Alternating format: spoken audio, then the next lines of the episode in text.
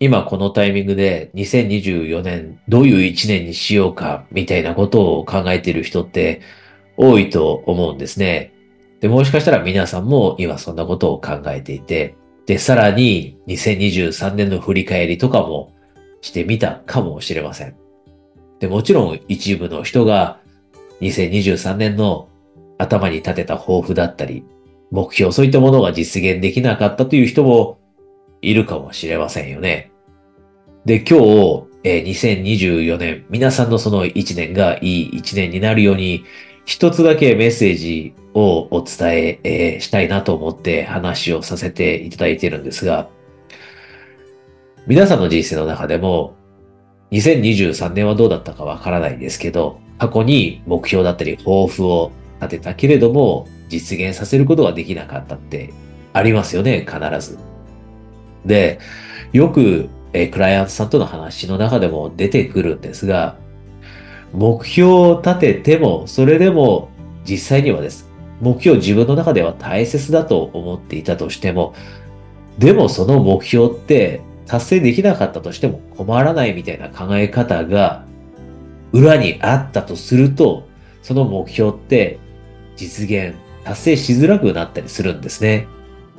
で、例えば具体的に例を出して言うと、じゃあ2024年というこの1年の中で新しいビジネスを始めようと思って目標を立てると。でもその裏にある気持ちとしては別に今のビジネスだけやっていてもいいんだよなと。こんな気持ちが裏にあったとすると2024年の中でそのビジネスを始めるということを実現させることって意外に難しくなったりします。つまりここで何をシェアさせていただきたいかというとですね、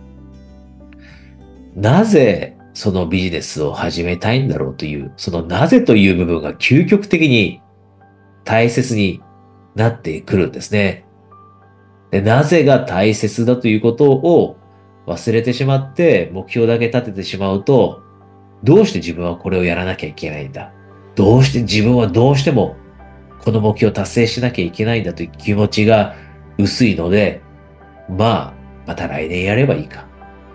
まあ、再来年やればいいか。5年以内にやればいいか。みたいな風な気持ちも、考えも浮かんできてしまうと。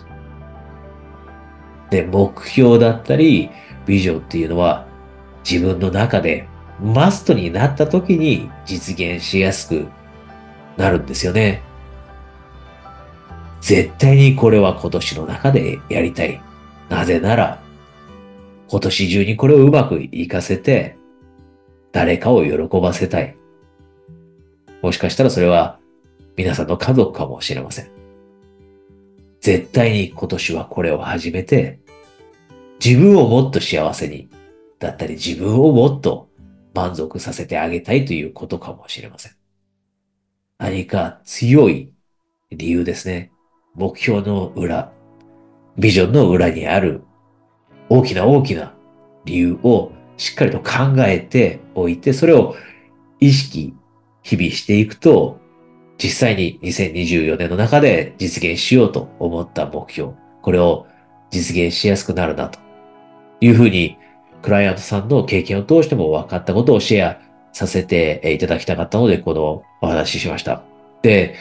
今、え、2024年どうしたらいいかなと悩んでいる人もいると思うんですね。迷っていると。で、